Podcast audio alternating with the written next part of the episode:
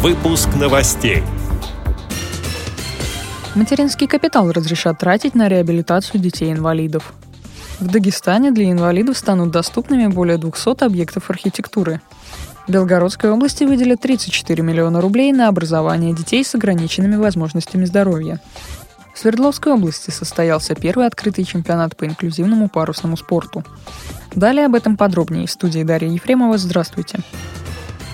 Семьи, где есть дети-инвалиды, получат возможность тратить материнский капитал на их социальную адаптацию и интеграцию. Правительственный законопроект об этом в ближайшее время будет внесен в Госдуму, сообщает российская газета. Сейчас установленные законом направления использования материнского капитала не учитывают особые потребности семей, воспитывающих других детей, говорится в пояснительных документах.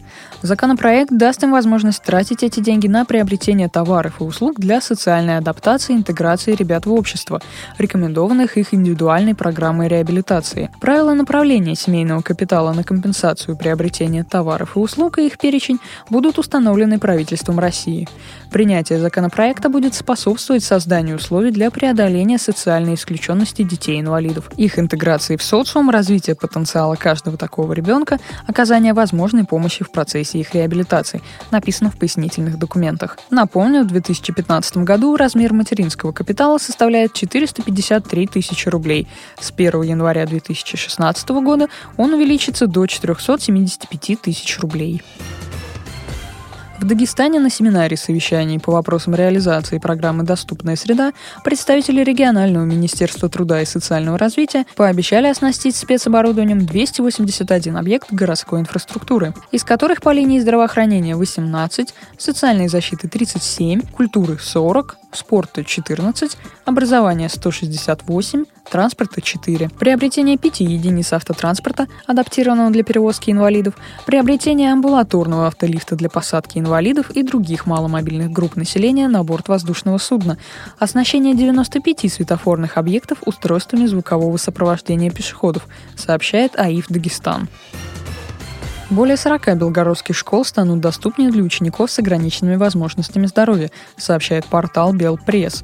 Согласно плану реализации программы «Доступная среда» на развитие инклюзивного образования выделено 34 миллиона 300 тысяч рублей федеральных средств и 14 миллионов 700 тысяч рублей региональных. На эти деньги закупят специальное оборудование, учебное и компьютерное, а также автотранспорт для доставки школьников из дома. Планируется, что по итогам реализации программы условия для инклюзивного образования детей-инвалидов будут созданы в 113 общеобразовательных организациях, то есть в каждой пятой школе региона. В выходные на Верхесецком пруду прошел первый открытый чемпионат Свердловской области по инклюзивному парусному спорту «Паруса духа». Мероприятие реализуется при поддержке Свердловской Федерации парусного спорта и Центра паралимпийской и сурдолимпийской подготовки спортивных сборных команд Свердловской области «Родник». В соревнованиях приняли участие 8 команд. В составе каждого экипажа 5 человек. Тотально незрячий Шкотовый, два яхтсмена-новичка, матрос и профессиональный шкипер. Подробности у руководителя некоммерческой организации «Белая трость», идейного вдохновителя проекта «Паруса духа» Олега Колпащикова. В субботу у нас был тренировочный лагерь, после обеда была практика. В воскресенье состоялась сама регата. В экипажах было от 5 до 6 человек, экипажи были инклюзивные. Параллельно к программе были мастер-классы, гольф слепую, метание мяча слепую, китайская каллиграфия, кулинарное шоу незрячих поваров. Параллельно же шел концерт, Первое место занял коллектив медицинского колледжа, где есть э, один из курсов, где обучаются слепые массажисты. Слепым Шкотовым была Эльвина Шайхова. Она только что поступила в медицинский колледж, и с командой колледжа, со здоровыми коллегами из колледжа, они вырвали, можно сказать, первое место.